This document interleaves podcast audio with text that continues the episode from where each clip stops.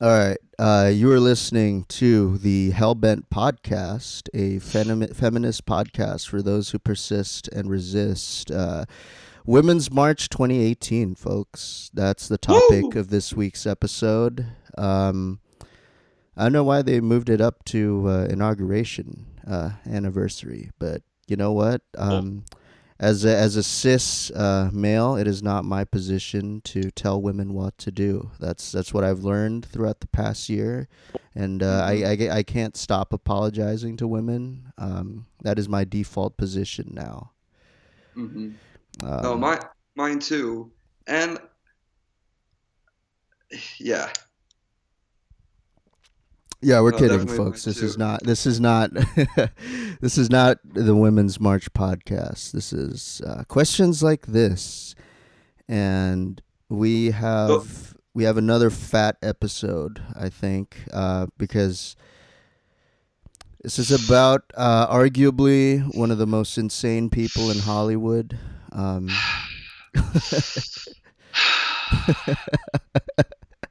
so sorry, sorry. I just need to need to get into character. Yeah. into character this one. Yeah. If you if you hear one of us leaving the microphone and um, try to live off the land at some point, then you will understand. Ah. Okay. Okay. I'm I'm ready. All right. I'm good. Um, Good. Yeah. So yeah, this is um, this is questions like this, and uh, this week we're asking, what's the most insane thing Daniel Day Lewis has done to to quote unquote get into character? Well, I think the better question is, what's the most insane thing he hasn't done? I'm surprised he hasn't like cryogenically frozen himself for a role. I think that's uh, I think that's the next step. You know. Well, isn't he technically retired right now? Yeah, so they'll just put him on ice and then unfreeze him at some point. Yes, when the world needs another very dramatic acting performance, they call upon the cryogenically frozen Daniel Day Lewis. Yeah, they'll unfreeze Daniel Day Lewis, and um, in case they need someone to play, uh, I don't know. Um, I bet no, no, no, no. They'll do a remake of they'll do a remake of the Iceman Cometh, And- but in the very literal definition of the word. yeah, God, can you imagine if he was like, um, if he played Captain America at the end of the movie, he would just actually be stored in ice and revived forty years later.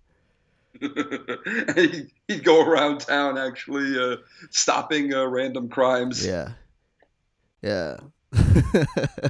But you know, sticking with the general topic, Daniel Day Lewis is considered one of the the best actors of all time. The man's won three Academy Awards for Best Actor, the most by anybody for that particular uh, award. And yeah, let's just say he likes to take things to the extreme uh, whenever he does a role. yeah. Um he's what most people associate with the term method actor and I think we need to I think we need to unpack what method acting means because there's a lot of confusion um even between people who actually are actors and then people like us who are just uh just watch a ton of movies in theater. right.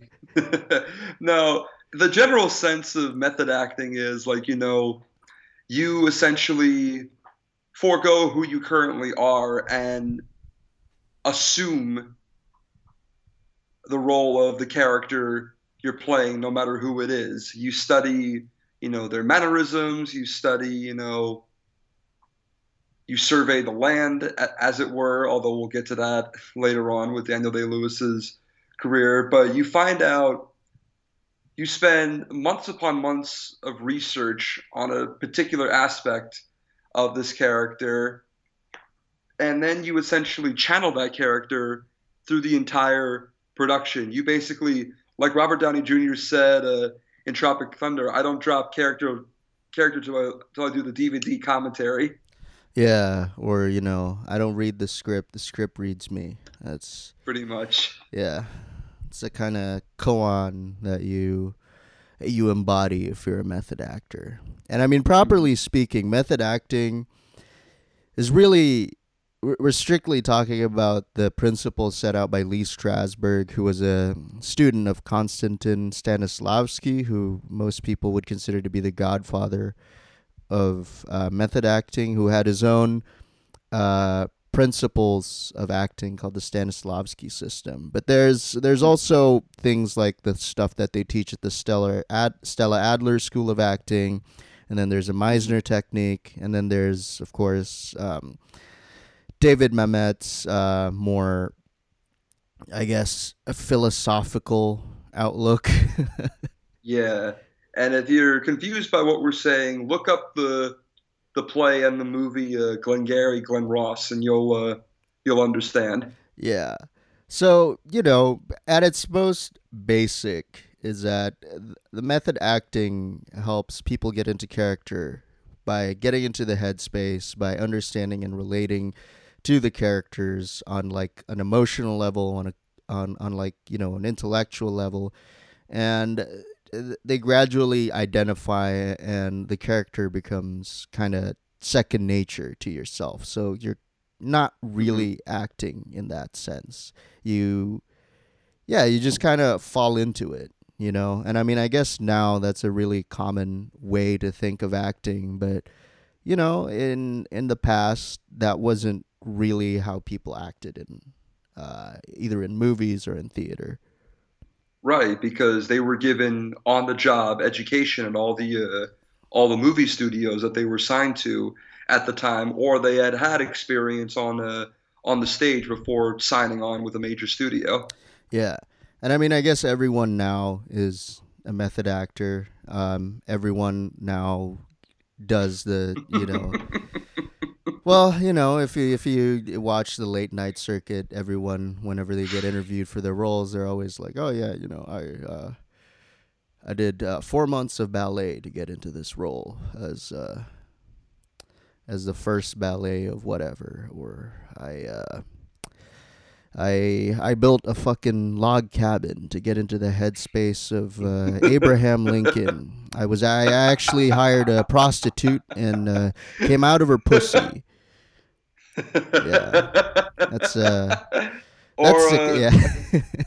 I mean, there are very few people nowadays. I mean, yes, everyone says like their method and all that, but there are a few people that are actually can claim to be method. People like you know De Niro, people like Daniel Day Lewis, people like Christian Bale. Yeah, those are the three I can think of off the top of my head who, for the most part, throughout their careers, have been very, very method when it comes to their performances.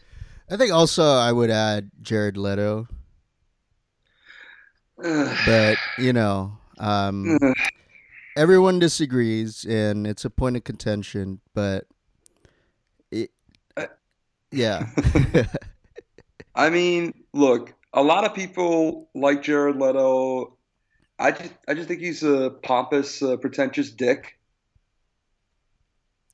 Yeah. Well, I mean, also, um, when he was doing the Joker, you know, like I mean, yeah, I actually, uh, I actually mailed dead rats to Margot Robbie, and yeah, and he mailed everybody used condoms and yeah, I think I well, I think that's just how Jared Leto like socializes with people. So, and I'm pretty sure he's been uh, doing that since he was uh, Jordan Catalano on My So-Called Life. Yeah. That's what that's what you get when you sign up for the Thirty Seconds to Mars fan club. Is you get um, you get Jared Leto's uh, leavings in the mail. His comings too. Yeah. that was like 30 seconds to Mars was like really popular and I could never figure out why. Yeah, I never understood it. I, I've listened to some of their music before and it's just like uh, okay. Like even if you were into like I guess you call that emo or whatever, like like pop rock, but it's like yeah, it's not that remarkable. No, it's like you know, Fall Out Boy, Green Day, Red Hot Chili Peppers are doing the same thing. Yeah. And I and I mean I I mean, I would still argue that Fall Out Boy, um, in the grand scheme of things, they had the best singer out of everyone. Patrick Stump actually has the best voice out of that generation, but it's just the Mhm. songwriting was really derivative. yeah. Yeah. And uh yeah. So, um DDL, uh that's that's what the cool people call Daniel Day-Lewis. That's right. Um he's been knighted. He's been uh he's been in a hot list of movies from basically the 80s. And he's super selective about his roles. If you notice his filmography is very sparse compared to other actors in his level.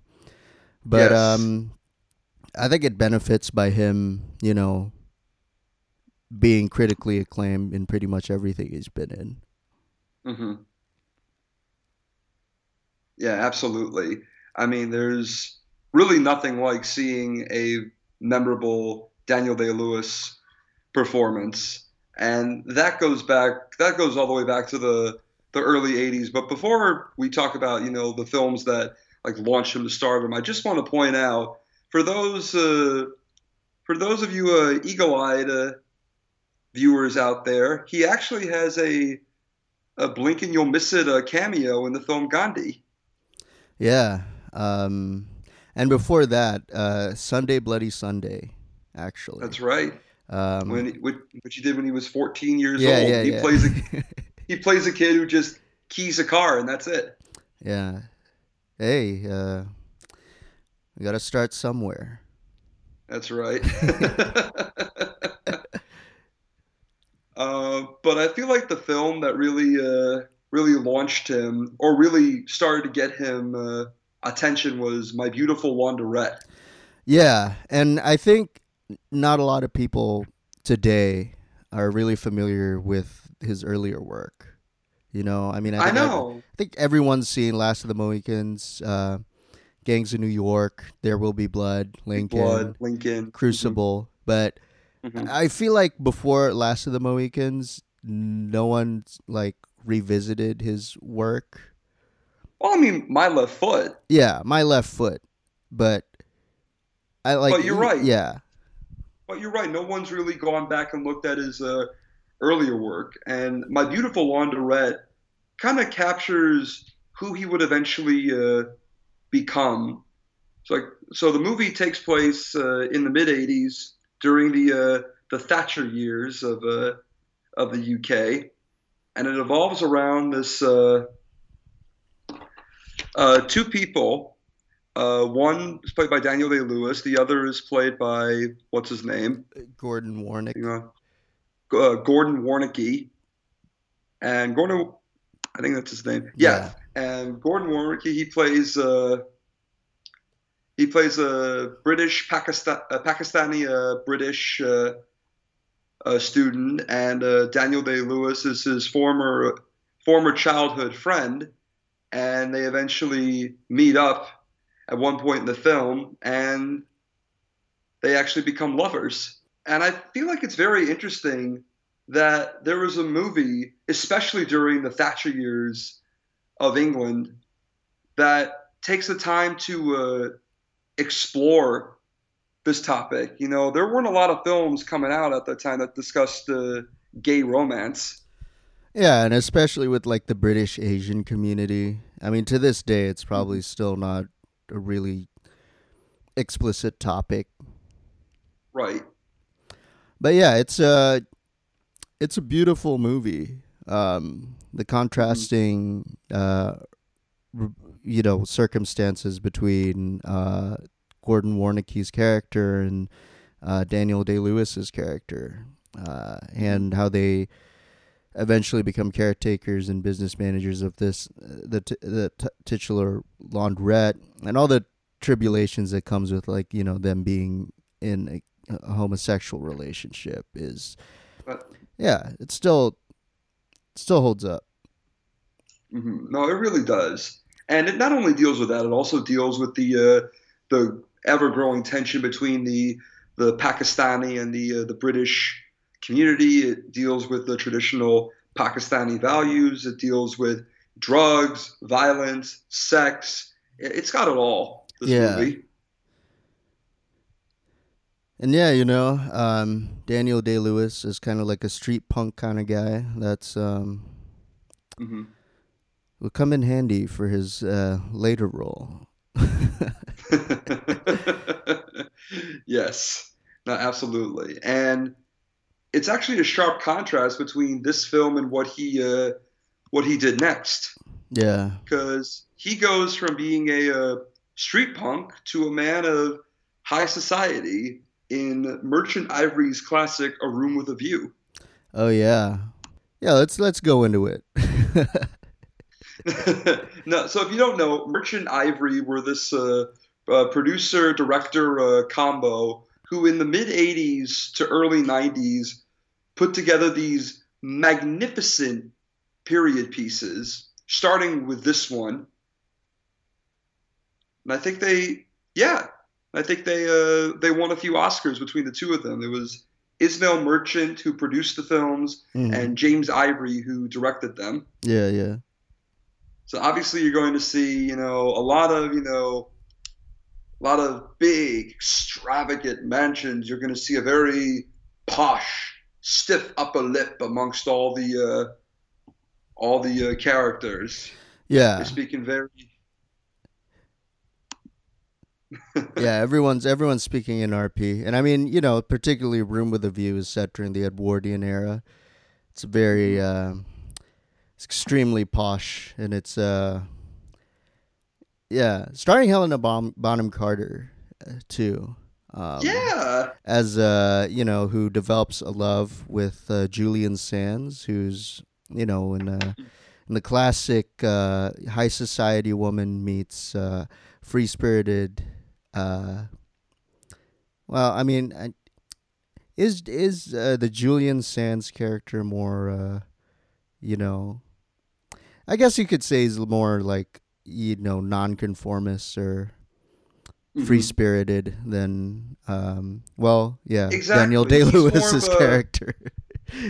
Yes, uh, Julian Sands is more of a more of a forward-thinking uh, progressive. He does not like living in the, uh, the like the Victorian era, and Daniel Day Lewis is the opposite. He's the very you know posh, you know, oh, you know, this girl, I must marry this girl at whatever cost because it will affect affect my station if I don't, you know. And of course, I am very rich, and I need to do things hmm all that it's something like that but yeah his character's name daniel day lewis's character name is uh, cecil Vyse, Yeah. which kind of gives kind of gives you an idea of the kind of guy he already is with the last name Vyse. yeah.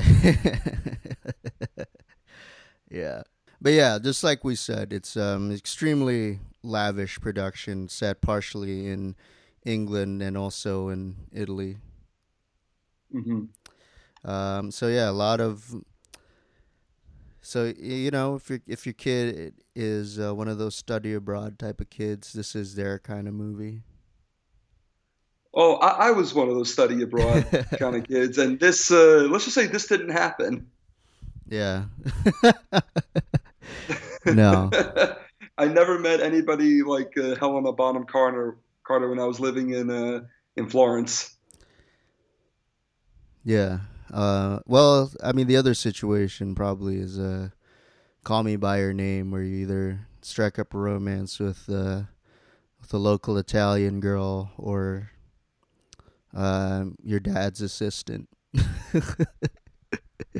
No, but like there are those films that that American filmmakers love to do that all, that always love like you know to glorify like you know every uh, every essence of Italy. You know, we'll we'll start playing, we'll start the trailer with accordion music, and we'll cut to sweeping shots of Rome or Venice or Florence. We'll cut to people uh, eating pasta and trying to speak in a faux Italian accent. Yeah, there's always like bicycling through the Italian countryside.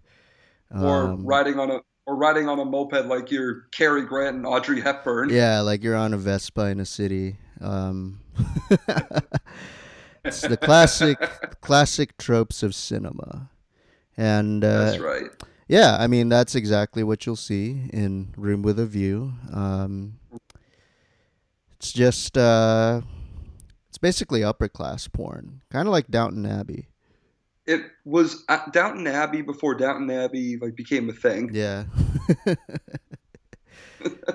yeah.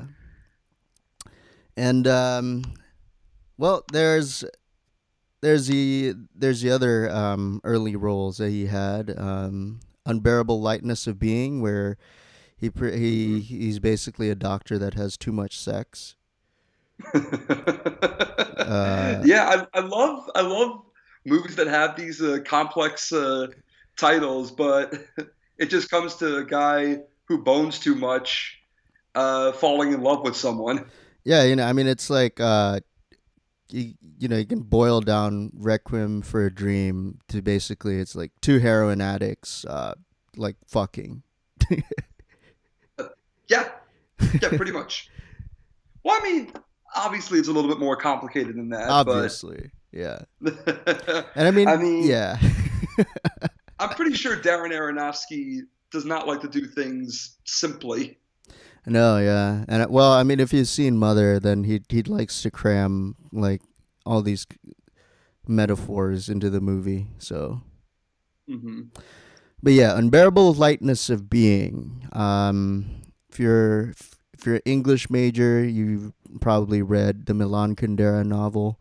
So yeah, basically, it's about a doctor, and um, he fucks too much during the Prague Spring period, which is in the which is in 1968 between you know when Czechoslovakia basically had a more like liberal socialist uh, government before the Warsaw Pact basically came in, and it's like to the gulag to mm-hmm. everybody.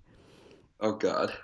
And yeah, um, well, I, I don't think there's the element of the novel where um, they focus on the dog too in the movie, but yeah, basically the relationship between Daniel Day Lewis and uh, Lena Olin and uh, Juliette Binoche. Uh, yeah. uh, Juliette Binoche. What she happened? She still looks her? amazing, even. She still looks amazing even to this day. Yeah. What's she been in recently? Juliette Binoche. Yeah. Um, let me see. Um, hmm. Let us see, shall we? Her last films have included. Oh my God, she was in Ghost in the Shell. Really? I must yes. have missed that.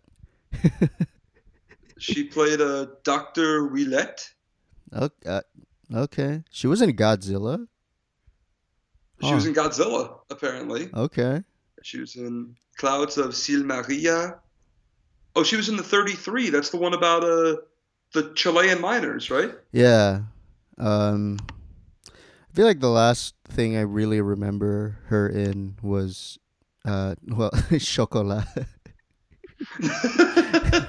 well, yeah, I mean, for most mainstream uh, American audiences, that's the yeah, pretty much the last thing they saw her in. I yeah. remember seeing her in that movie, uh, Dan in Real Life. Okay.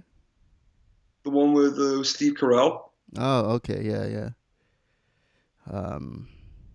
Be honest, they actually had some pretty good uh, chemistry between the two of them. Okay. Well, um, good to see she's still uh, she's still out there. Apparently, she's Absolutely. got she's got a couple of she's got a couple of movies out in the pipeline too. Mm-hmm.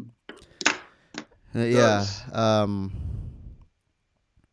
I mean, I'm oversimplifying the unbearable lightness of being, and it is like one of the books I did like reading in high school, and one of the one of the movies I did like seeing. So, I am doing a massive disservice to like this beautiful like I mean, basically, uh, you know, the. Uh, wh- what is this genre of movie you would say? hmm. Somewhere on the lines between romantic and philosophical. Yeah, it kind of straddles the line between, you know, like there's ob- there's the obvious romantic drama between uh, Tomas and uh, the two women he sleeps with, but also it's like he's Sabina, yeah, yeah, he's like meditating on you know basically his his life. Absolutely, he is. He's a man that has to deal with, uh, you know, like what's going to happen to him and his uh, his profession. You know, you know, once the Warsaw Pact uh, happens, once all those tanks come running through uh, Czechoslovakia during uh, during the Prague Spring, but he's a man who I, I don't know. You obviously know this uh, the book and the film a lot lot more than I do. Is he a guy that that does he like obviously oppose the uh, Soviet uh, influence in Czechoslovakia?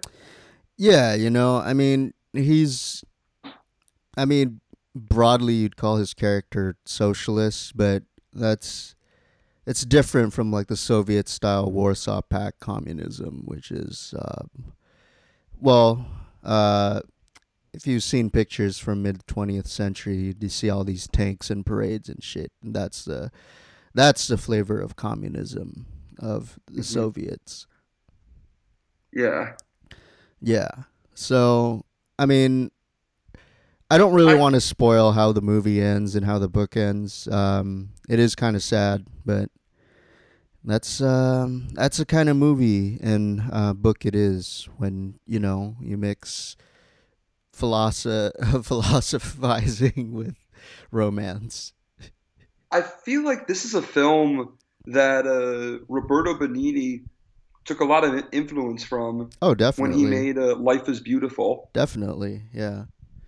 And I mean, it's kind of a hack bit, but this is every person in Brooklyn's favorite movie. really? I thought their favorite movie was Saturday Night Fever. Maybe. Um, I, well, maybe that's for. I guess this is more for like the Bushwick types. Oh, more more hipsterish. Yeah, it's the kind of people who are on girls. Okay. Oh, okay, okay, yeah. I see. Do, do, they discuss that a lot in girls? The uh, the unbearable lightness of being. To be honest, probably not. Um, I can't remember what they what actually happens on the show besides yeah, someone took a camera to a privileged woman's apartment in Brooklyn. Although I did like Adam Driver on that show. Yeah. yeah. uh, such humble beginnings for Kylo Ren. Yeah. oh man. Who also shared a screen with uh, Daniel Day Lewis on Lincoln, but we'll get That's to that right. later.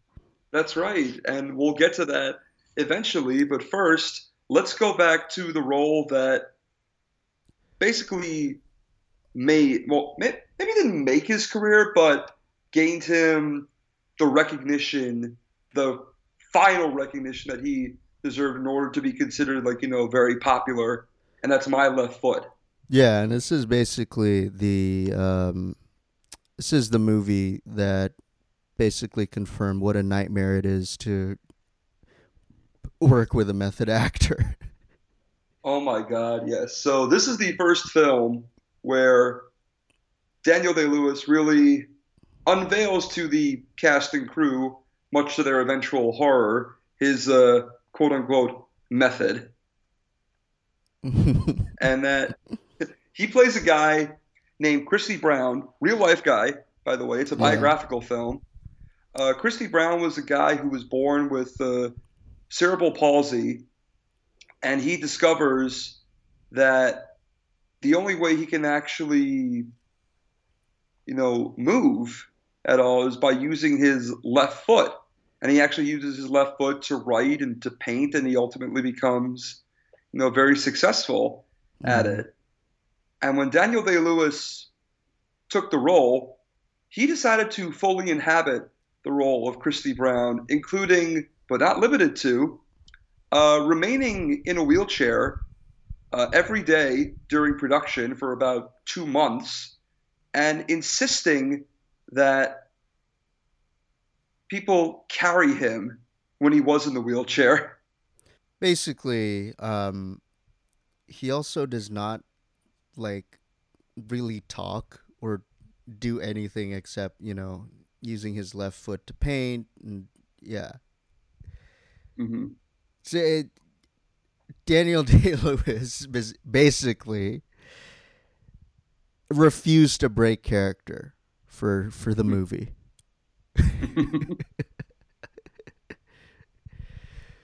yeah. yeah, pretty much. And it's interesting because uh, uh, Daniel Day Lewis is predominantly uh, right-handed, and the scenes where you actually see him, you know, using the left foot were actually done uh, with a mirror. Yeah. So my right foot. So yeah. so yeah, it was. Uh, it, I guess it's uh, colloquially referred to as my right foot. Mm-hmm. And there were several rumors going around that uh, he actually uh, broke uh, two of his ribs because he was in the wheelchair in that hunched over position yeah. for so long, but but he denied it. Mm-hmm. I mean, all kinds of wild rumors can start when you're on set with a method actor. Mm-hmm. Which again, we will come, we will come to it later. we'll get to that, and obviously, the movie takes a lot of, uh, you know, takes a lot of liberties with the life of uh, of Christy Brown because what most people don't actually know is that the woman he eventually falls in love with and gets married to mm-hmm. winds up becoming incredibly abusive towards him. Yeah. Yeah, that's a twist ending. That they don't show in the movie. Mm-hmm. They show the final scene in the movie is that you know he asks out uh, his uh, his nurse, his his handler, uh, asks her out on a date, and she says yes, and they leave this party together like very triumphantly. Music swells, the end, da da da. Of course, typical mm-hmm. Hollywood happy ending. Yeah, I mean, if you wanna if you wanna read about it, uh, there's uh, the there's another biography of Christy Brown, uh, and the life that inspired my left foot. Um, yeah, uh, Brown's own brother uh, said Christy loved her, but it wasn't reciprocated because she wasn't that kind of person. If she loved him like uh-huh. she said she did, she wouldn't have had affairs with both men and women. I feel like she took advantage of him in more ways than one. Oh so yeah. oh. So she's an asshole. Yeah, what a what a twist. Yeah. Well, I think it's also uh, what's that? Uh, a Beautiful Mind, the one about uh, Thomas Nash. Oh yeah, yeah, yeah. That he one. is an incredibly abusive person in real life. Oh yes, absolutely, absolutely. Same can be said for uh, P.T. Barnum in the in the Greatest Showman. Yeah, that's true. Um, hmm. P.T. Barnum uh, was he the one with like uh, the black dwarf in a cage? Uh, yeah, that was him. Yeah. Um, the what is it? I think that's uh-huh. that's what the exhibition was called. Yeah. Yeah, that's it. That's incredible, man. Just the things you were allowed to get away with back in the day. Right. Like it, like uh, like in all these like world expos in like uh, Paris or Brussels or uh, Berlin they'd have they like they'd mm-hmm. transport villages from the colonies and like have the people like live butt ass oh, naked God. in Europe. And it's like, oh look yeah. at the look at les primitifs. Um, they're oh so they're so stupid. Yeah. Oh my God. No, it's because everybody was the pe- the crowds of of England, of France, of Germany, of Vienna, of Italy. You know, they were quote unquote fascinated by the unknown, by the yeah. uh, by the dark continent, yeah, as it were. The dark and even though continent. like and like these these were actors that were hired. These were people that P.T. Barnum picked up from from Chicago, from New York, who were just living normal lives.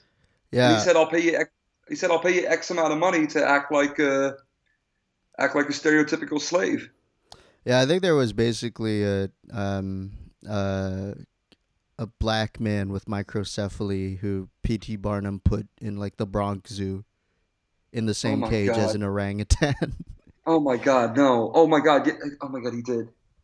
he did. Oh my God. Yeah, I bet you they didn't put that in The Greatest Showman. No, no, they did not. God damn it! And the music's so good too. Yeah. Well, you know that's um, that's uh, yeah. I mean, I don't really want to get into it, but yeah. Um, let's go back to DDL, and I guess the the the next big thing, which is also the classic, the classic movie where all these other stories popped up about him and his method acting. Last of the Mohicans. Yes, but but first, I just want to say just quick side note about my left foot. Uh, that was his first uh, Oscar win. Yes. That was his first Oscar win. It certainly won't be his last. Yep. But you're right. On to Last of the Mohicans, which he plays the uh, the white adopted son of a uh, Mohican chief, Chingachgook. Yeah. I really hope I'm pronouncing that right. If I'm not, then I apologize. Yeah, this is um, and this is based on the novel um, written a million years ago by James Fenimore Cooper. That's right. Um, yeah, it's basically the genre of like um, I guess the white frontiersman who I, I who somehow like you know is uh is like affiliated with the Injuns but not of Injun blood like i think in the movie they say like there's not a drop of Injun in him and i'm saying Injun Right. because i think that's what they actually like say in the novel so yeah, yeah. It I guess that's Michael Mann. I guess that's Michael Mann being. Uh, he's, he's the guy who wrote and directed the movie. yeah, yeah. I guess that's Michael Mann being uh, being faithful to the uh, original source material. I guess. Um, but yeah, uh, classic. You know, I guess Tarzani, like wild man conquer, uh, white man conquers the wilds type of archetype. Something like that. But it's the only film I know of that's set during the French and Indian War. Yeah, I think so. You know, for a war that basically led to the creation of the United States, it's not really popular. Oh. and you, you know why it's not popular? Because uh, when uh, when it was over, the British just said, "Okay, you helped us out. You helped us out uh, during the war. Now pay for everything." That's true. And uh, and they basically said to the uh, the Native American population, "Yeah, we'll just take your land right Yeah. now. We'll just start taking your lands." Right now, way before like you know people like Andrew Jackson, you know, Yeah. gotten uh, got involved. They just said, "Yeah, we'll just we'll, we'll take your lands. Yeah, you're you're not important enough." But what I appreciate about Last of the Mohicans is that I feel like it's one of the first films I've seen that actually, you know, portrays Native Americans in a positive light. Yeah, I think so. And I mean, it also has uh, a lot of people with Native American uh, of Native American descent in the movie, like you know Wes Studi, uh, Russell Russell, Means. Means, of course, uh, Mhm. not just an actor but also a key figure in the American Indian movement. Absolutely, he was there at uh, at Little Rock during the 1970s when the FBI literally fired upon them Yeah, every single day for like two months straight. yeah, for sure. Um, R.I.P. Russell Means. Uh, R.I.P. Russell Means. But yeah, but yes, Last of the Mohicans is Daniel Day Lewis's movie, and his uh, method, the method to his madness, only increases from here. Yeah. Um this is where all the the rumors, you know, of him like living off the land, which are mostly true, I guess. Yeah, no, they they are. They are for the most part. He actually did live off. he actually did lo- live off the land. He uh, hunted and fished. He actually used the. He used to go spearfishing. Yeah, sk- uh, skinned a bunch of rabbits for sure. Um, Uh huh. yeah, basically lived out like what I guess a frontiersman would would live like. yeah. But you know what? Hey, good for him. If that's the way he wants to get into a get into his character, then you know what? More power to him. Yeah. Um. So, I mean, basically, the the plot of the movie is um. Strap in, people, because this movie is oh, it's not as long as I thought it was. I thought it was like an over three hour film because it's Michael Mann, but yeah. no, apparently not. It's less than two hours. You know, it might have been because like it came out a while back and it just felt very long. right.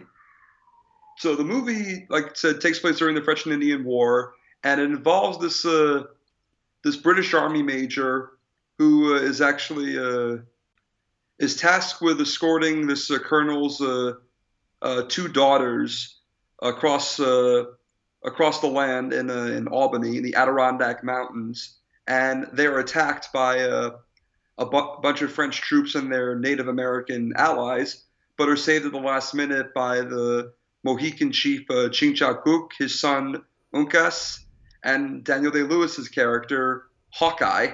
Mm-hmm. What a name! Yeah. And of course, it takes place during the war and involves, you know, the struggles on both sides to gain the uh, the upper hand. And uh, of course, uh, Daniel Day Lewis's character uh, falls in love with one of the uh, the colonel's daughters because Lord knows we can't have an actual Native American falling in love with a white character. Mm-hmm. I mean, they did the same thing on Dances with Wolves too. That's true. Hmm. Um, also, that's a twist ending to the Sheik. Was that um, eventually Valentino's character was revealed to be just like a foundling white baby that was adopted by I think it was an Egyptian guy. Mm-hmm. Yeah. Probably. Because uh, because miscegenation is bad. oh my god. oh my god. Yeah, so um who are, who are the bad guys in the movie?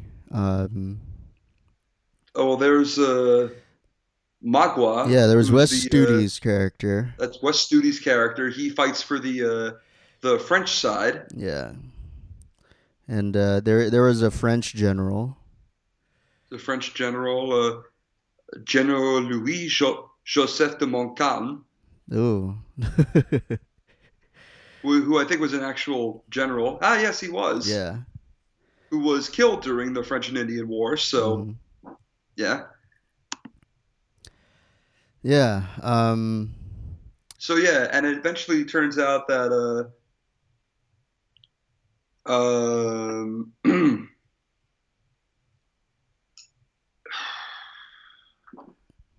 I don't really know how to describe it. It's been a long time since I've seen the film. Yeah. Um,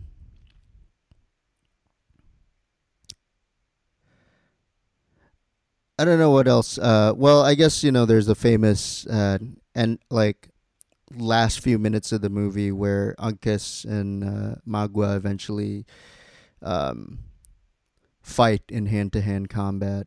Uh, mm-hmm. And of course, there's the speech. Uh, well, I guess it, I don't know. Um, yeah, uh, Chingachgook uh, speaks with the Great Spirit and uh, yeah, calls himself the last of the Mohicans and uh, talks about his white son, which is uh, weird, but yeah.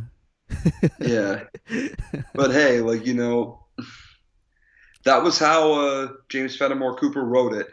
Yeah, um, it's also got some uh, some pretty some pretty cool people in in bit roles or less mm-hmm. prominent roles. I mean, there's Pete Postlethwaite, uh, mm-hmm. Colm Meaney, uh, Jared Harris. Jared Harris, nice. Yeah. Who um, would later also be in Lincoln. But that's think, right. He plays Grant. Yeah, but I think most people remember him as the British guy from Mad Men. yeah, Yeah. that's right.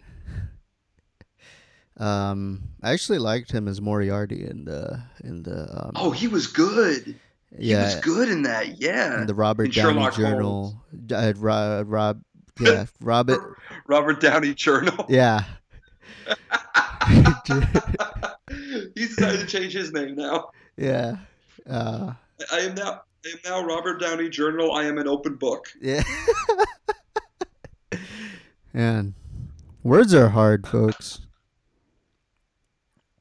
yeah. Yeah.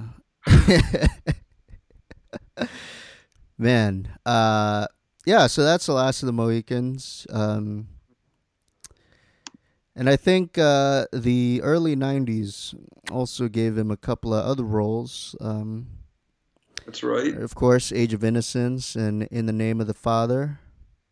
Oh, in the name of the father is actually kind of kind of legendary. Yeah. He plays he plays a guy who's uh, falsely accused of uh, blowing up this uh, this pub, yeah. which killed in Ireland, which kills four off-duty uh, British uh, soldiers, and the, his father is a for is a member of the. Uh, is, a, is he or I think he's a former member of the IRA. Yeah, I think he's who- he was former member of uh former IRA. IRA. And it really explores the tensions between, you know, the British community and the, and the Irish community at a time when Ireland had not yet like physically declared for uh, independence yet from the uh, from the UK. Mhm.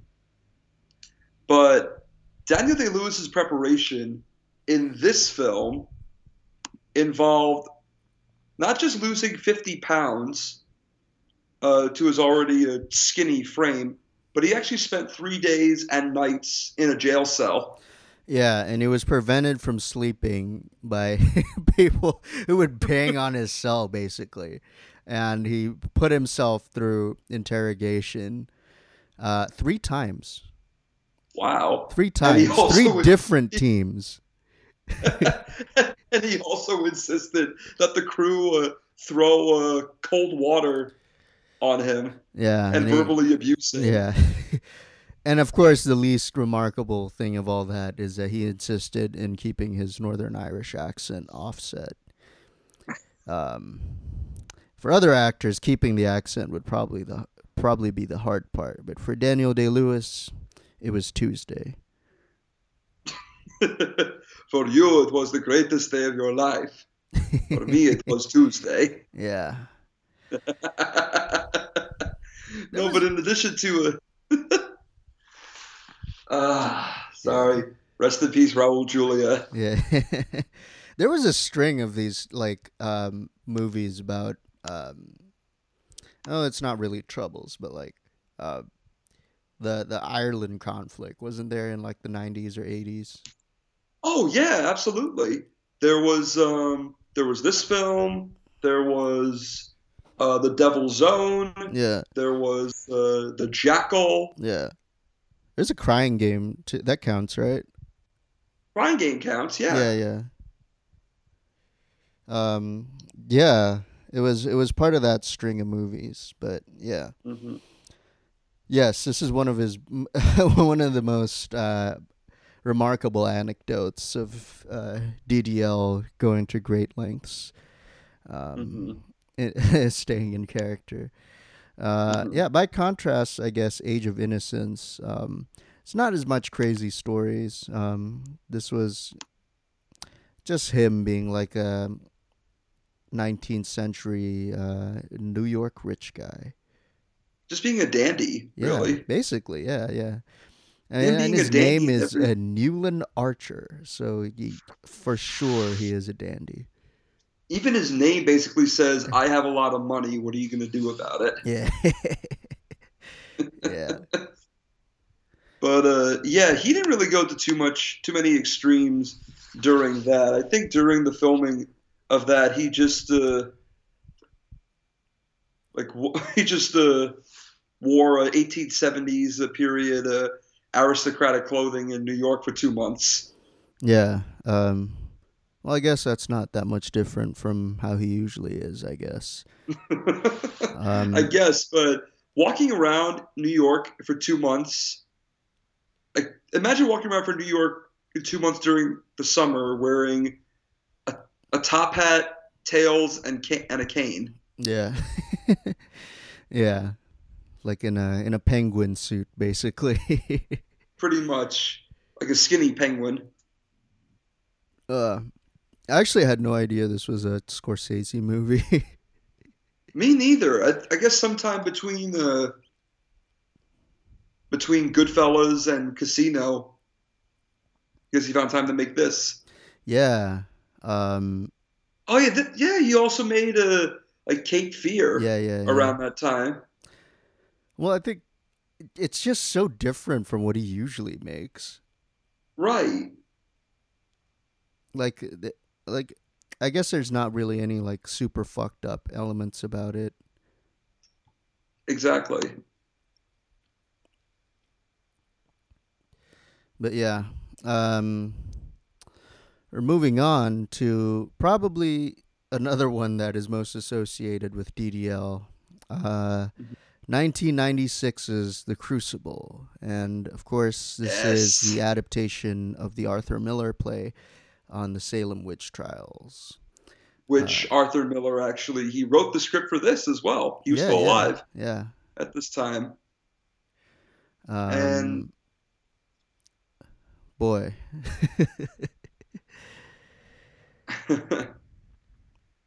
um, but yeah, DDL's uh, methodness really got to its peak here because he actually built a house for himself using the tools from the 1690s,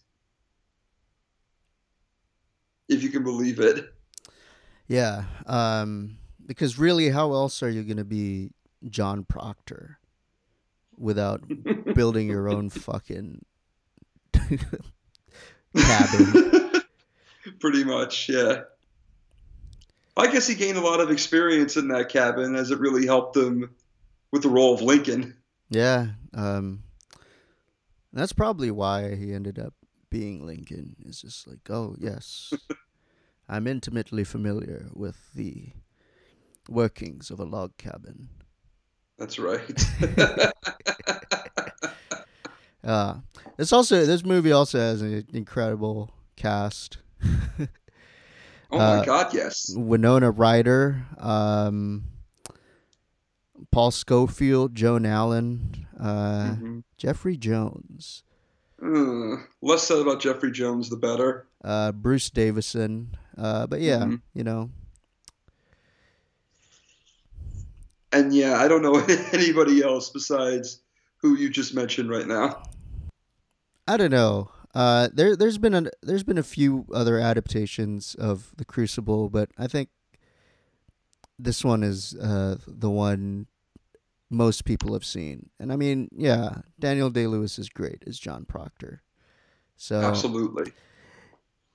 yay, he, um, you know, I guess uh, building that fucking cabin actually worked. yeah. Yeah. And I guess I don't really have to get into it. Um, I think everyone's read this play in high school, so hmm yeah.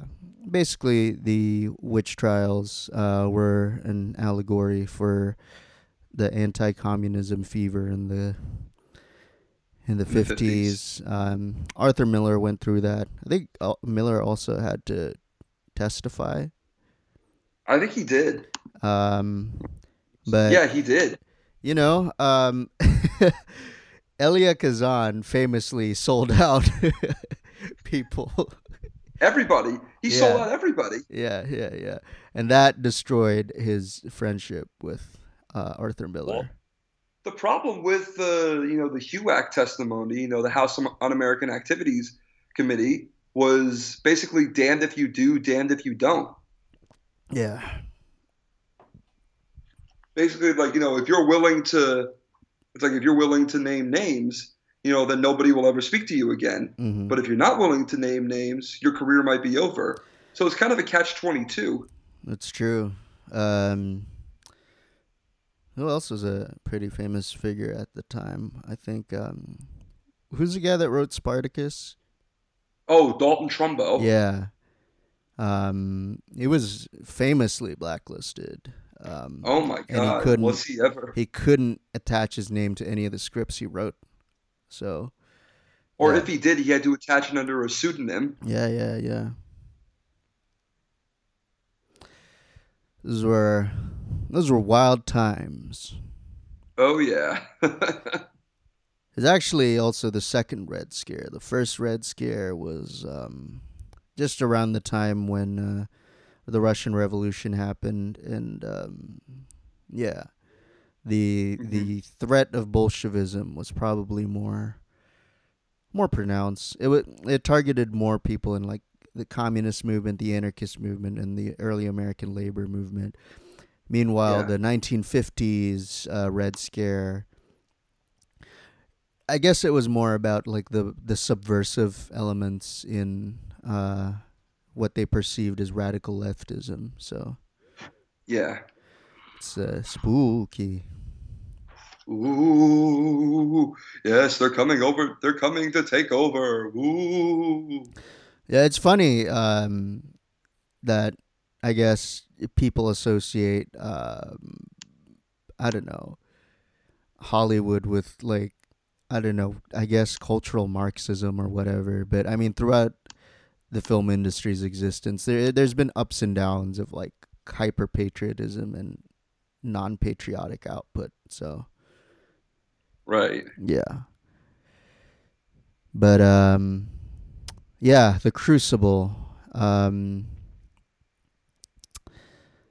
Let's uh, let's move on to his next role, um, the boxer, where of course, Mhm. as he is, as you would expect by now, he did take up boxing. So Oh my God. Yes, he did. he again, this is a, I guess this is a return to his roots. He plays another um, Irishman, but this time he actually was a, his character actually was a former IRA member.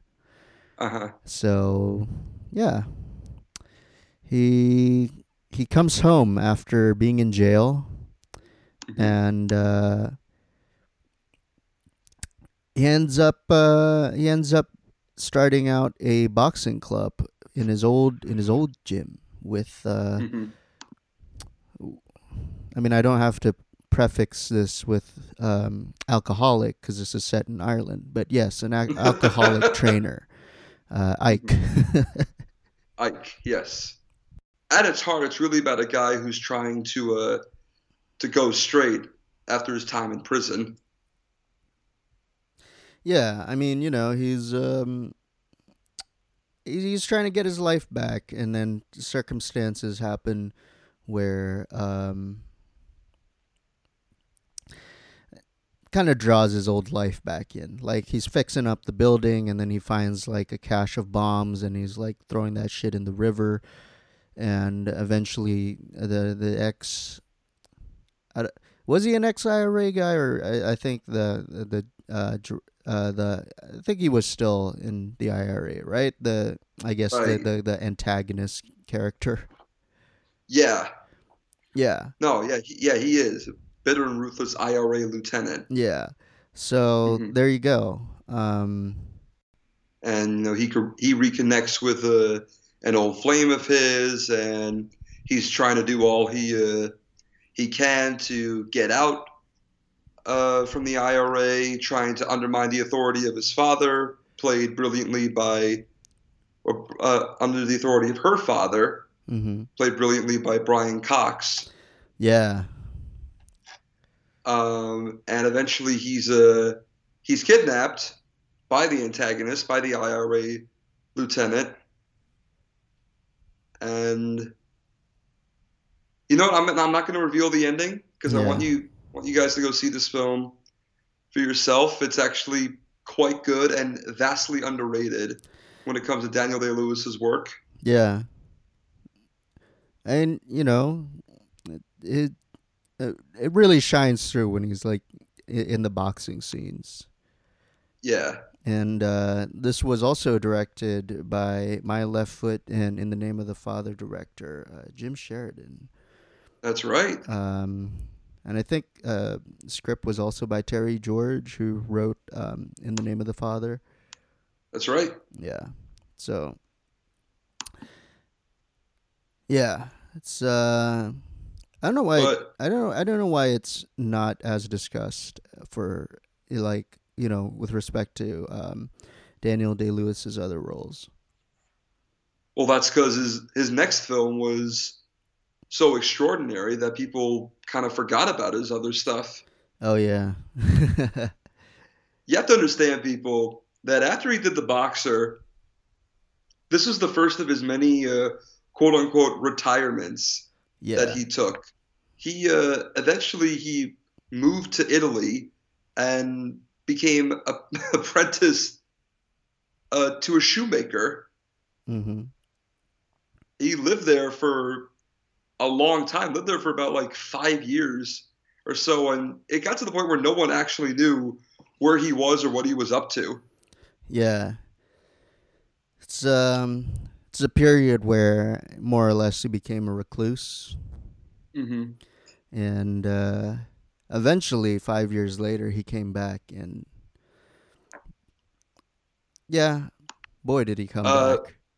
he came back at the behest of Martin Scorsese to play the supremely villainous Bill the Butcher Cutting in Gangs of New York. Yes. Which I'll be perfectly honest with you has one of my favorite has one of my favorite lines that he's ever delivered. And it, it's like this very like oldish New York accent mm-hmm. that uh, Daniel Day Lewis does. I'll try and give it some justice, but mm-hmm. I don't mm-hmm. think I can. He's like, you know, he says, is he says this to Leo DiCaprio's character. Mm-hmm. He's like, here's the thing. I don't give a tuppenny fuck about your moral conundrum, you meat-headed shit sack. That's more or less the thing. And I want you to go out there, you, nobody else, none of your little minions. I want you to go out there and I want you to punish the person who's responsible for murdering this poor little rabbit. Mm-hmm. Is that understood? I love that line so much because you can really see the ruthlessness of this character. Mm-hmm. Yeah, this was um this is a movie about like old ass New York. Old ass New York. Five points. Five points, which doesn't exist anymore. It does not. It's basically where the Bowery is right now, or the yeah, Lower where the Bowery side. is. Mm-hmm. Yeah. Um, yeah, this is a period of tenement housing, the period of nativism, which mm-hmm. um, really shines through in Bill the Butcher's character. Uh-huh. And yeah, uh, of course, there is Boss Tweed, the infamous Boss Tweed the infamous Boss Tweed with that uh, the big ass mustache. Yeah, yeah, yeah. Tammany Hall. Oh yes, that's right. It was the beginning of the Tammany Hall influence over New York that would last for the next, uh, God, I think like 70, 80 years. Yeah, it was. It was extremely influential in New York politics for almost a century. Mm-hmm. But yeah. And, uh, but yeah, basically the premise of the story is a Leo DiCaprio character. Uh, his name is uh, Amsterdam Vallon, mm-hmm. and his story is he wants revenge on Bill the Butcher Cutting for killing his father back in the day. Yeah. And it's basically a clash between uh, old New York. I guess you could kind of consider it, you know, you know, New Amsterdam at the time, and what would eventually become New York between uh, uh, Daniel Day Lewis and his nativist crew, and Leo DiCaprio and his uh, what what would you call his crew per se? It was mostly like uh, Irish Catholic, right? Or like Yeah. more recent immigrants. hmm Well, I mean, this, uh, And yeah, and that includes uh, that includes people who are Italian, Jewish, Black, Native American. yeah. Well, you know, I mean, it kind of starts out as kind of like a Irish gang, and then eventually grew into a more, I, I guess, immigrants against racist gangs. Yeah, pretty much. yeah. But I feel like because he was gone for so long, because he was gone for five years, hmm Daniel Day Lewis had thought to himself, okay, people know me for my method acting. How can I ratchet it up even more? And he did this by uh, becoming an apprentice to a butcher, hmm literally becoming an apprentice to a butcher. And he hired uh, circus performers to teach him how to how to throw knives. It got to the point where it was so cold where they were filming that he was diagnosed with pneumonia, but being the true method actor that he is, he uh, refused to wear a, a warmer coat or take treatment because it was not in keeping with the period. So yeah, he could have died on that set. Yeah. And um, I mean, we'll we'll probably talk about this more when we talk about um, Lincoln, but yeah, they really paid attention to the speech patterns and the accents because you know that's a very major plot point in the Oh, yeah. period. It's a very right. it's a very distinct marker of who you are and where your loyalties lie. So Mhm. they did work hard on um, reconstructing that kind of like nativist accent and then giving DiCaprio uh, I don't even know what to call it accent. It's oh god, it's DiCaprio. It was four years before he did The Departed, so I feel like he's trying to do uh, New York with a mix of Southie Boston in there, but also trying to be somewhat Irish. I'm not sure. yeah, because I think the justification was like um, he's the son of Irish immigrants, but I mean he grew up Mhm. like an orphan in New York, so it was, a, it, was, it was a mix kind of accent. It was it it it, it sounds bizarre. It's incredibly bizarre. the only Irish there were how many Irish people were in that? I think uh, Liam Neeson yeah, was as in the it. dad. and Brendan Brendan Gleeson Yeah. was in it as a Monk McGinn. yeah, the old the Uh, old timey gangster names. That's right, Monk McGinn. Yeah. Uh, oh God, but I'll. Uh, can I just say that I think Cameron Diaz looked out of place in this film? Yeah, really out of place. It's like, uh, you're. I know you're trying, but yeah, can uh, can we get someone else in here? Hmm.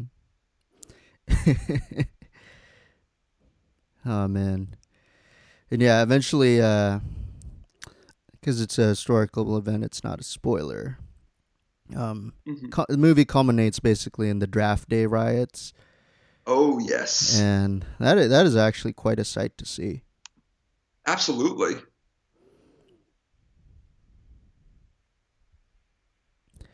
Absolutely. That was intense just watching that scene alone. Mm-hmm. This is one of Scorsese's uh, finest moments, I would say. Yeah. But it, it was weird. It's kind of strange because it was uh, basically it was done it was done for two reasons the draft riots. Uh, they were obviously it was between two sides. It was between a lot of, you know, mostly Irish or Irish American uh, drafters and uh, free black men actually. And Yeah, the yeah, Irish yeah. Americans feared that uh, feared that free black men would be competing for their work, but the Irishmen also resented the fact that a lot of wealthier men could actually pay for a, a substitute to go fight in the war for them. And it got to the point where after the riots, which you, you could actually consider a race riot, that many, that most of the black population in the in Manhattan actually ended up leaving and moving down to Brooklyn. Yeah, basically. Mm-hmm. Yeah, I mean, this is one of those um, key events in the American Civil War, I would say. But it's not it's not really one that a lot of people talk about in the grand scheme of things. I mean, you talk about you know you talk about the attack on Fort Sumter, you talk Yeah. about the Emancipation Proclamation, you talk about Gettysburg, you talk Mhm. about uh, Sherman burning Atlanta and the March to the Sea, you talk about the surrender at Appomattox, and you talk about Lincoln's assassination. Yeah. This is one of those events that kind of gets lost in the shuffle. Yeah, I feel like. But you know, I mean, it really does completely change the demographic of Manhattan. hmm It it completely like a- lot of the well established black community really had to leave the city to Brooklyn to um well yeah Queens. Queens and I don't I don't think they really moved to Harlem it, it wasn't really a black uh area yet I don't think No, they they moved to most of them moved to Jersey. Yeah. Prior to, to this event, the racial makeup in, well, for sure in lower Manhattan was much different than it is today. hmm But yeah. Well, I guess if you're a specialist historian in demographics or uh, history of race in America, it's Mhm. um you talk about this event a lot, but for the general Right. public, um, yeah, I guess history of race relations ends starts and ends with uh, ML- MLK. So Uh, If you want to oversimplify things, yes. yeah. Well, um, between uh, Gangs of New York and this next movie, he he did a a little movie called The Ballad of Jack and Rose. Um, Yes. Not about the Titanic. No, no, no, no, no, no, no, no. No, it's uh, no, it's a movie about a, an environmentalist Yeah. and his uh, teenage daughter who live on a secluded island uh, commune. Um, he plays a, a dying man who regrets over how his life had evolved and over how he had brought up his teenage daughter. yeah, yeah. and it, the method comes back. He actually he arranged to live separately from his wife in order to achieve the isolation he needed to focus on the character's reality. yeah. Well, we've been talking about how difficult it is to, to work with a me- method actor, but imagine being in a Yeah. relationship with one. Now, and imagine having to explain to your wife or to your husband Yeah, yeah, yeah. that it's that it's like, okay, honey, I, I have this role. I just got this role. Great film, great film. Uh, I'm gonna have to live separately from you for the next uh, six to seven months. Yeah. um, they w- the other thing I remember from the movie was that the daughter was really hot. Oh, Camilla Belle. Yeah. Yes. Um, yeah. Other than that, I don't really remember. Uh, yeah, that's it's kind of it. It's one of those kind of forgetful films that he somehow happened to be in. You know how you know how every actor always has, you know, those films when you're like you're scrolling through Netflix and you come across a random film that just happens to have a a famous actor in it. Yeah. it's like, hi, must be needing a paycheck. Well, I mean, it's Daniel Day Lewis. He doesn't necessarily do it for the paycheck. Probably. Yeah. I mean, you know, at this, especially in the 2000s, he he's at that level where he really he's he's super selective of what he does. And um yeah, moving on from the Ballad of Jack and Rose to There Will Be Blood, who um, a movie that disappointingly does not have that much blood actually. no, I think it's. Uh, I think the title. It's kind of open ended that way because it's Hmm. heavily implied, but you don't actually see it. Yeah. Well, I mean, you know, guessing the whole time. You know, I mean, like the context probably means that you know, like it's just the cutthroat nature of the Southern California oil boom. But yeah, uh-huh. I mean, based on the poster, w- what kind of movie did you think you were going to see? Right, right. There's literally an oil mill. Yeah. In the background, and Daniel Day Lewis's character, Daniel Plainview, just sitting there, just looking at it, like you know. Yeah. Yes, I have, I have all this money from the oil. Yeah. Um, and my favorite and my favorite line in in the movie, which uh, we'll talk about that later. Um, but yeah, basically, this is a movie about the SoCal oil boom, um, more or less inspired by an Upton Sinclair novel. But yeah, uh, Daniel Day Lewis plays a prospector who eventually discovers oil near Los Angeles and establishes a drilling company. Mm-hmm. And um, yeah, just the just the tactics and the cutthroat nature of the industry and the incredibly ruthless nature of Daniel Plainview is uh, a source of our enjoyment of the movie. I well, I guess enjoyment slash horror becomes he becomes downright terrifying. Yeah. At times he becomes like the uh, the J. Paul Getty of his era, who no matter how much how big a fortune he has gotten over the years, he's mm-hmm. still not satisfied. Yeah. Yeah, you know, um, and that's really the arc the arc of the movie where he continuously gets more and more successful and yet he alienates everyone around him. Uh huh. So uh, the the foil, I guess, to Daniel Plainview is Paul Dano's character, uh, twin brothers Paul and Eli Sunday, who um, Paul is kind of a minor role, but it's really Eli that serves yeah. as the as the foil. He's the uh, like the local uh, religious leader mm-hmm. who uh, demands uh, ten thousand dollars from uh, yeah from uh, Daniel Plainview who wants to buy this farm, mm-hmm. but he demands ten thousand dollars and states that's for the church. Yeah, yeah, quote unquote. Yeah. I feel like this is a movie that really it's a Paul Thomas Anderson film. I feel like this is a movie that really plays into the religious uh, hypocrisy that's so that still permeates uh, modern society today. I mean, one of the points is that um, Eli um, he he's a local preacher man, but he's not an altruistic character.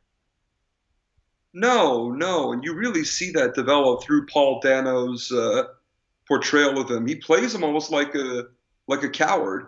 Yeah, almost yeah. a man, a man who can talk talk a big game, but when the time comes to actually take action, he does nothing mm-hmm. about it. And it really paints a picture his portrayal really, really paints a picture into how religious hypocrisy worked even then because towards the end of the film uh, daniel uh, agree daniel agrees to sell uh, you know part of his land to uh, eli on the condition that uh, that eli denounces his faith and his credibility which he does which he does albeit reluctantly mm-hmm. which goes to prove that he's not the pious man you would expect him to be.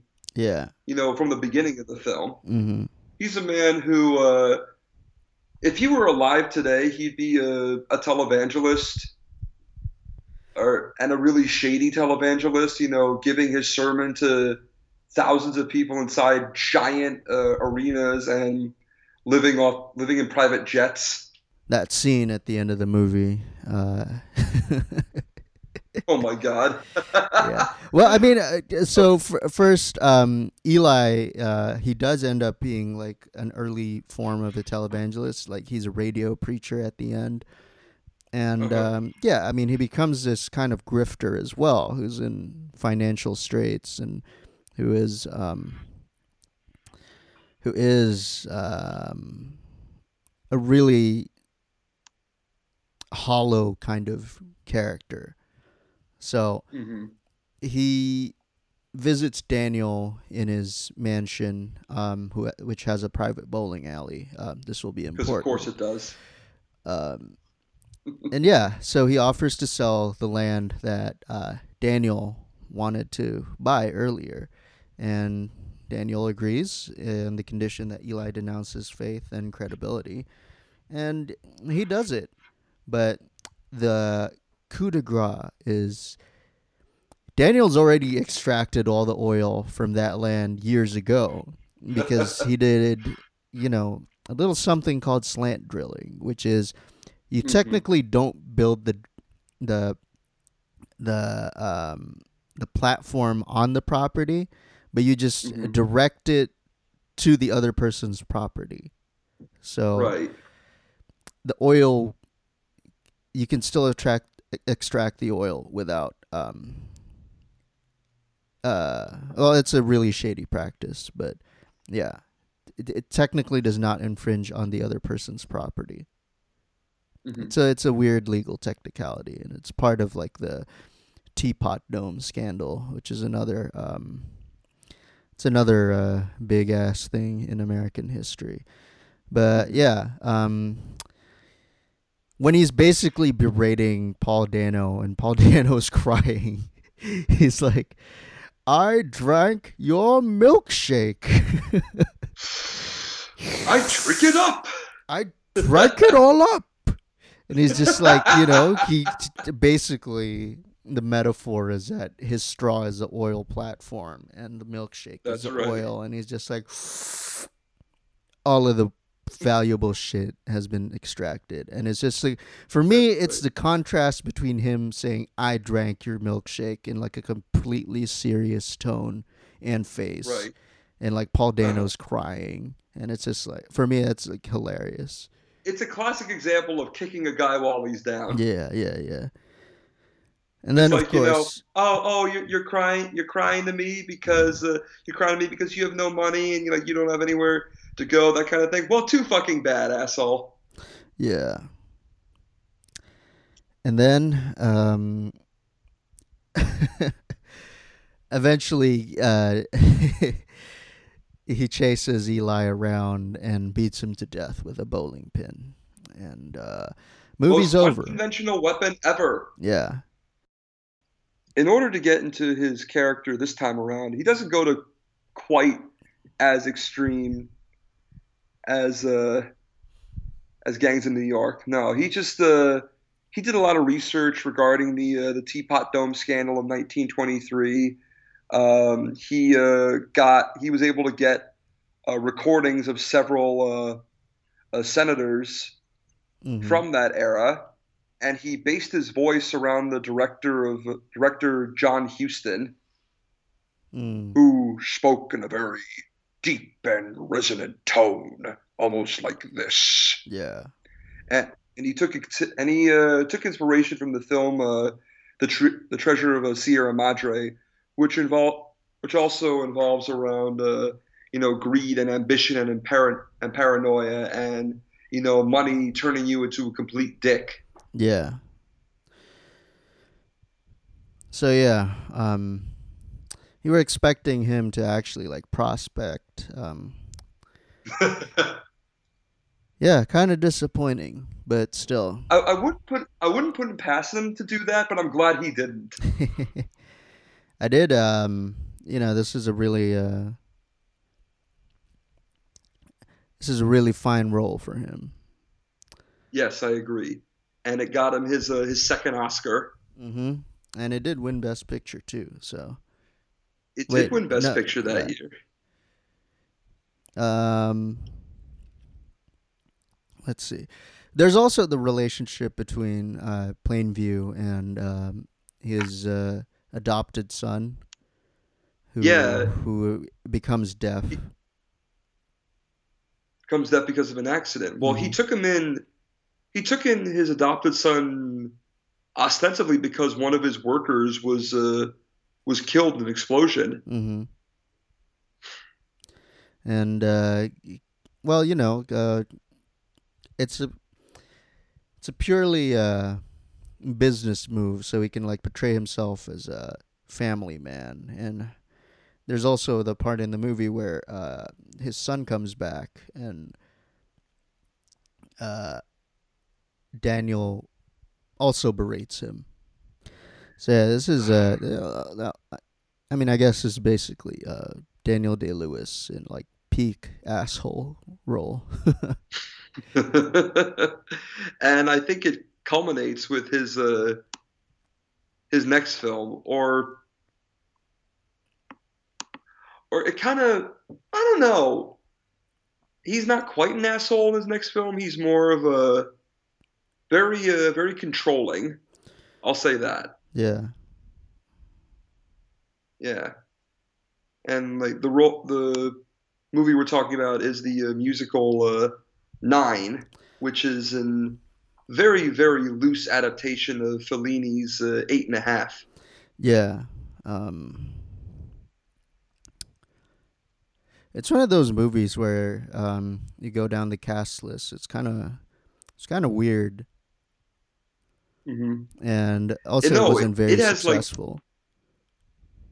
Like, a every actor has to have a flop here and there. Yeah.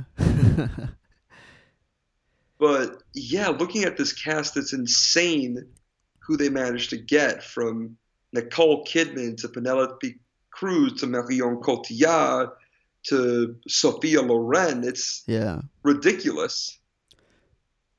I think this was uh, the first time I saw Marion Cotillard. I think it might have been. It might have been because only like a year or two before she did uh, La Vie en Rose. Mm. Where she played uh, Edith Piaf. Yeah, I mean, uh, how do you describe Guido Contini? Uh, uh, he is a very uh, paranoid man suffering from a case of writer's block. Yeah that's how I would accurately describe him, who keeps having visions of all the women in his life, from his wife to his mother to his costume designer to his mistress to a, a prostitute he knew as a child. Mm-hmm. And it's kind of interesting the relationship he shares with with all of them I mean, he still loves, you know, each and every all.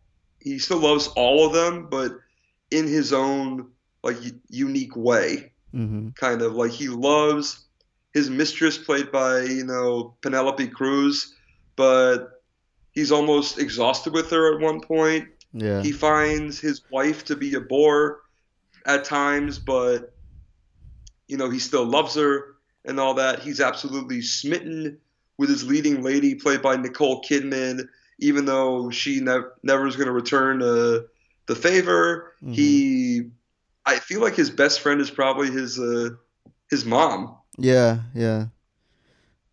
Um, I guess that's very Italian. Yes.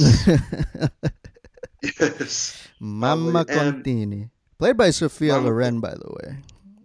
Yes. Yeah. And I couldn't believe it. It's like really? That's Sophia Loren? Mm-hmm. like she looks fantastic for 75. No, yeah. It's uh what's in the water in Europe? I don't know. I don't know. Although I will say that uh, she uh that's not fake tan she's using, is it? Mm, mm, perhaps.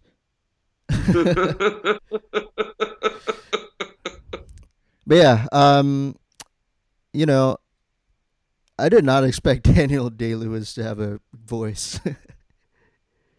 well, here's the thing: he wasn't supposed to be the main guy in that. It was originally supposed to be Javier Bardem. Oh, uh, okay. But Javier Bardem, who apparently can really sing was so exhausted mm-hmm. after like the first week of production that they had to replace him. Mm-hmm. And it was originally supposed to be uh, Antonio Banderas, who was who, in uh, was uh, it was in the Broadway version of Nine. he was in the Broadway revival of Nine. Yeah, the yeah, original yeah. Broadway version, Guido Contini is played by our old friend Raul Julia. Yes. oh man. But apparently, you know, uh, Antonio Banderas was a little bit miffed that uh, he didn't get the role, but hmm ultimately he had no qualms about it. Apparently, he, like everyone else, didn't know Daniel Day Lewis could sing. Yeah. Um, that was really surprising to be honest. It was. I'm like, wait, he can sing? Well, maybe that's part of the method, you know. He sequestered himself and learned how to sing.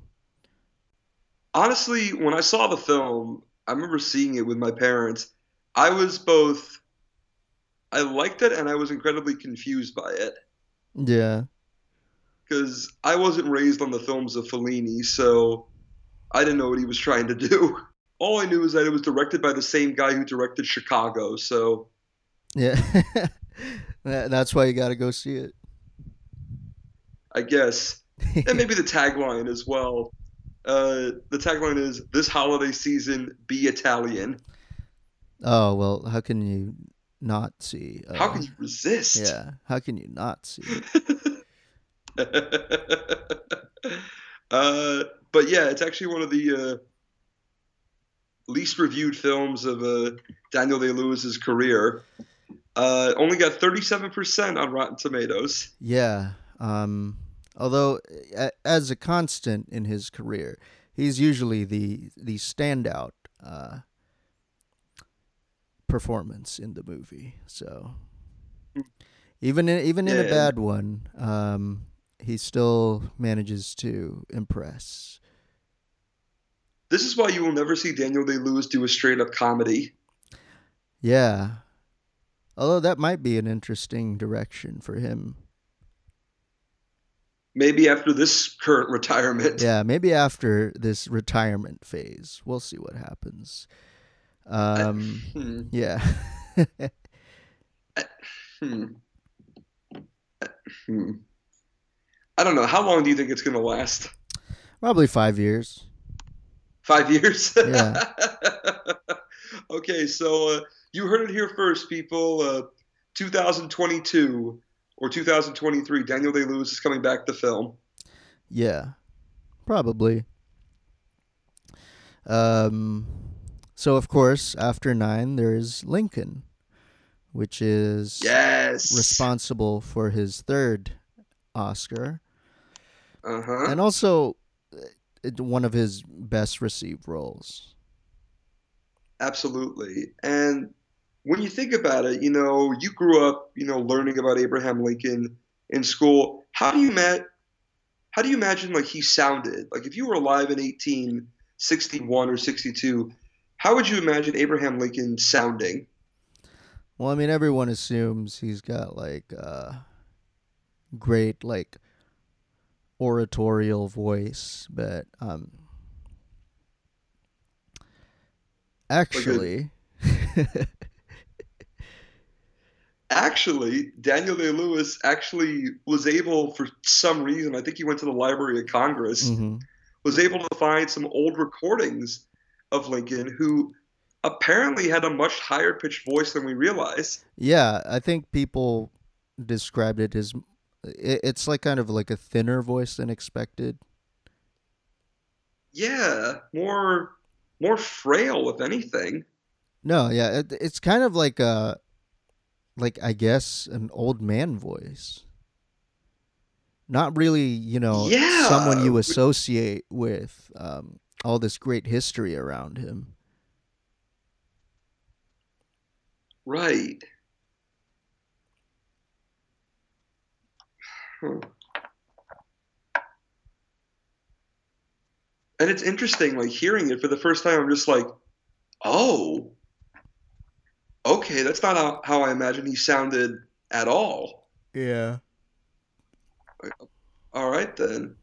But going to the movie itself takes place during the last uh, few months of the Civil War. It takes place uh, as Congress is debating whether or not to pass the uh, the Thirteenth Amendment, which would officially uh, abolish slave slavery throughout the country.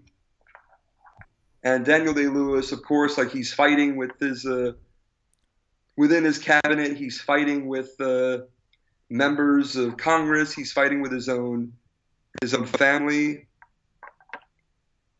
and it really presents the struggle of a man who everyone is looking to to get everything done. People are looking upon him not to not only end the war, but to pass this uh, this amendment as well. Yeah, and it really, you know, shows the the final moments of uh, like the final months of Lincoln's life and how much stress he was in and how much he was trying to live up to all the expectations and how he's trying to deal with uh, the kind of uh, pressure he had as president. And it's uh yeah incredible.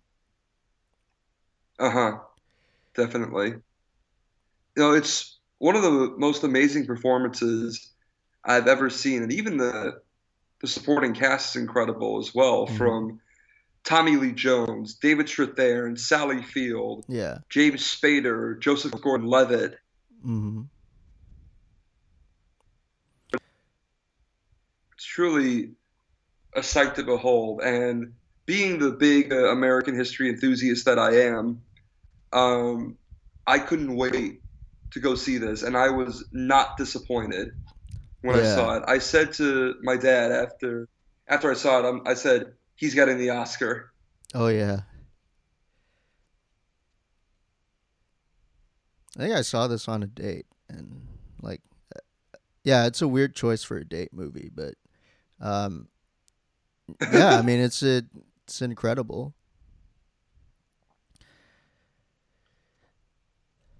Yeah, it really is, and the lengths that you know uh, Spielberg went to to make it look as authentic as possible. There's a great scene where he uh, where Lincoln is in the uh, the telegraph office, uh, which he did on a regular basis. Uh, basically, him discussing with a couple of uh, telegraph operators, one of whom is played by uh, Adam Driver, you know, like the struggle that he's going through. And you really see Lincoln more as the man. He's like just the man, flesh and blood. He's not a he hasn't become the myth yet. He's not the larger in life figure that we uh, that we know him to be. Mm-hmm.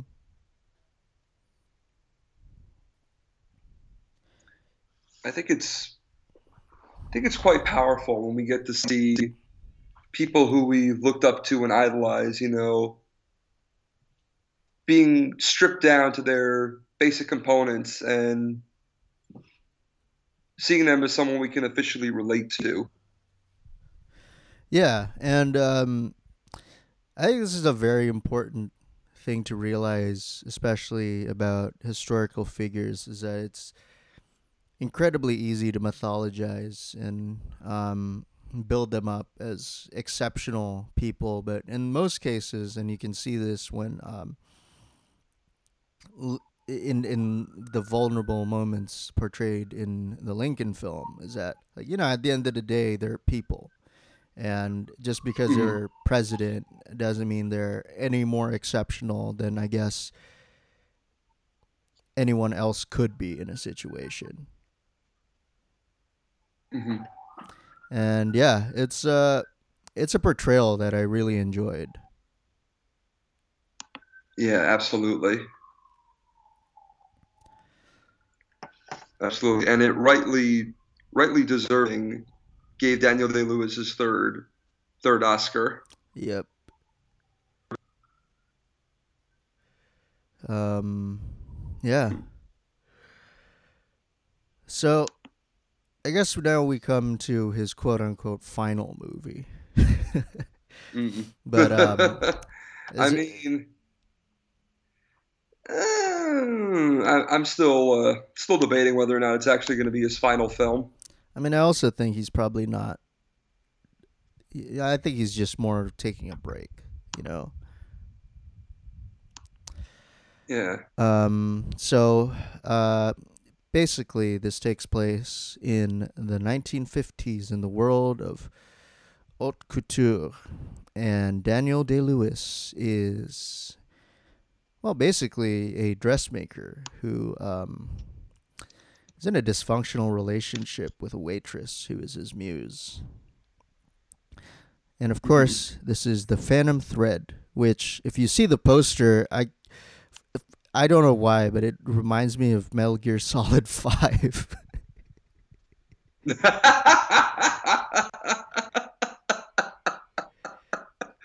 oh my god, are you serious? Yeah. Um, it's just like his face in like a serious. Yeah, and like. Just looking at the poster right now, it almost looks like you kind of get an idea of who he is, of who his character actually is. He's like a Svengali almost. Yeah. yeah. Manip- it pretty manipulative, kind of uh kind of bitchy actually. Yeah, it's like, you know, you will do this and you will do that. You will do as I say. Mm-hmm. Kind of thing. So the relationship between uh Daniel Day Lewis's character and um, the waitress. Man, uh, dysfunctional. I guess it doesn't quite.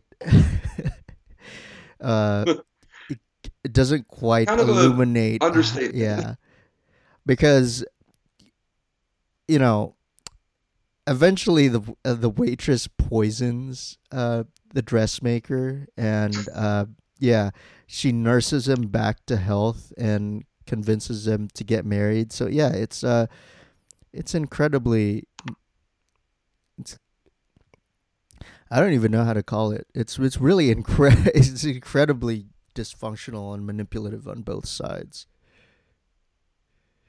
Well, I mean, it wouldn't be uh, Daniel Day Lewis without taking on a very complicated role. That's true. Um, and yes, uh, this is one of those roles where he goes the whole hog, and he did take up sewing. He he did learn how to uh, make a damn dress, and apparently that is his plans post retirement to to become a be couturier. More, be more active in dressmaking. I, I guess. That's cool. So you know, watch out for the next uh, fall fashions by DDL. Yeah, I guess so. Yeah. Um, um, and oh my god, wait a minute. Can I just say one thing? The uh, the name, the name of his character. Yeah, yeah. okay, this is a Daniel Day Lewis film. You expect him to have this very serious, important, you know, very somewhat menacing name. His name in Phantom Thread is Reynolds Woodcock. Yeah, who starts out uh, in business with his sister Cyril Woodcock, and Cyril is, I don't know, it's not exactly a feminine name. So, Reynolds and Cyril Woodcock. Yeah. D- dating back to the 17th century, the Woodcocks have a long and rich tradition of. I can't even go any further. I was just. Yeah. oh my god. I am so sorry, Daniel Day Lewis, that you had to come up with that that that name was given to you by Paul Thomas Anderson. I am so sorry you had to deal with that. Yeah.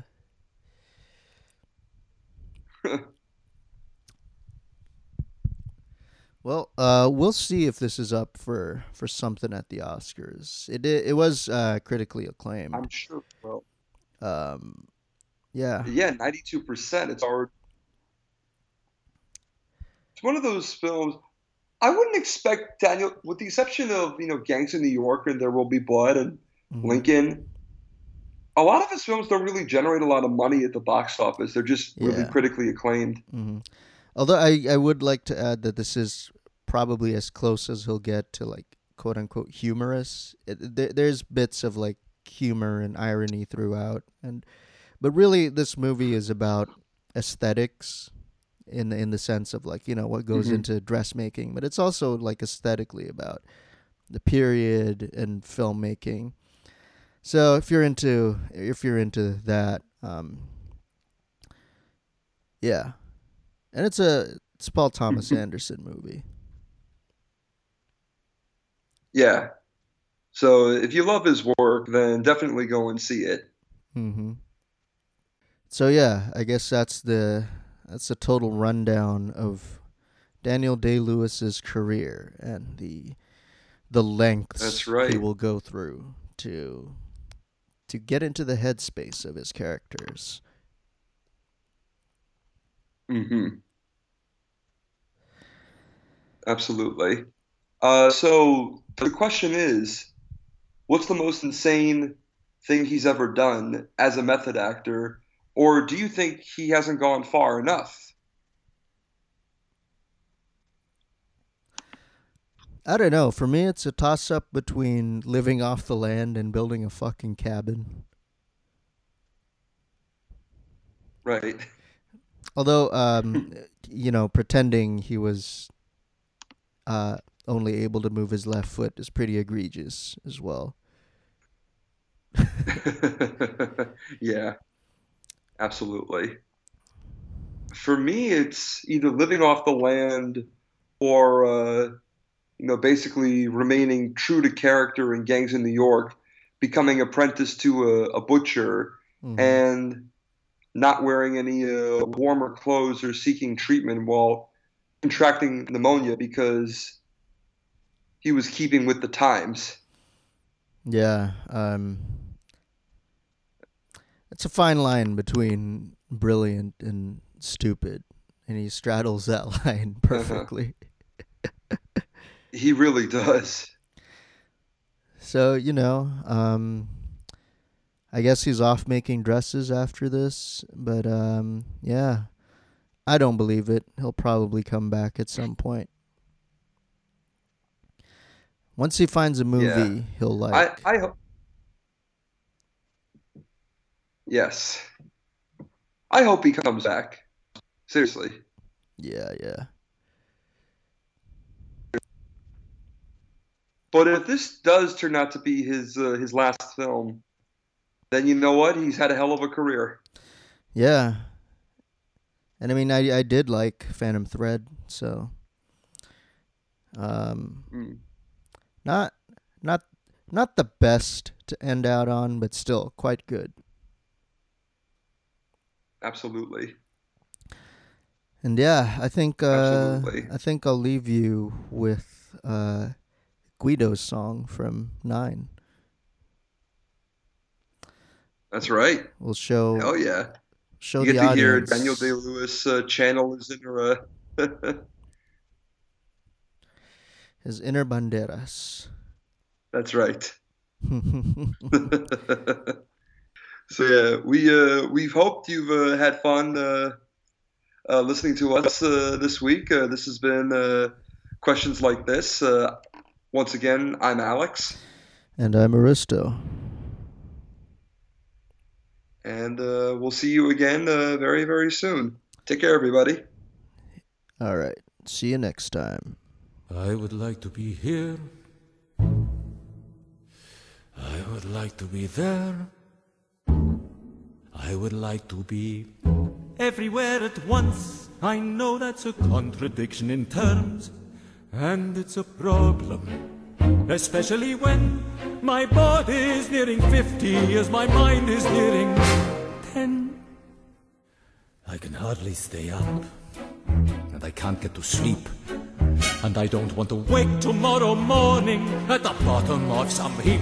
But why take it so seriously? After all, there's nothing at stake here, only me. I want to be young, and I want to be old.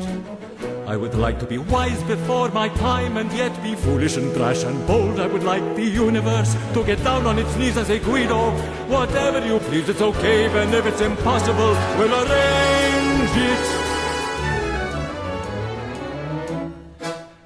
That's all that I want.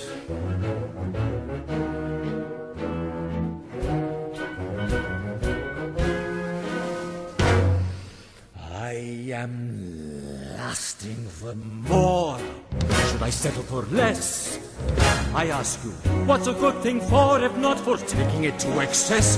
One limitation I dearly regret. There's only one of me I've ever met.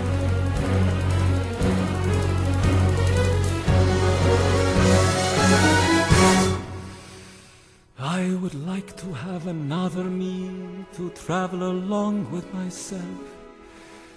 I would even like to be able to sing a duet with myself. I would like to be here, sing along with myself in a song, to be there walking down a lane now. Everywhere, everywhere, everywhere. That's a contradiction in terms. I want to be here with a counter hit melody in the here top of the morning to you, Guido. Guido, Guido, Guido, Guido, Guido. Me, me, me, I want to be Proust. Or the Marquis de Sade. I would like to be Christ, Mohammed, Buddha, but not have to believe in God. And you know I mean it with all of my heart. It's the end if something important doesn't start. I want to be young, but I have to be old. What I want is a tale of sound and fury. That's a beauty it went and told I would like the universe to get down on its knees and say, Guido, whatever you please is okay, even if it's ridiculous, we'll arrange it.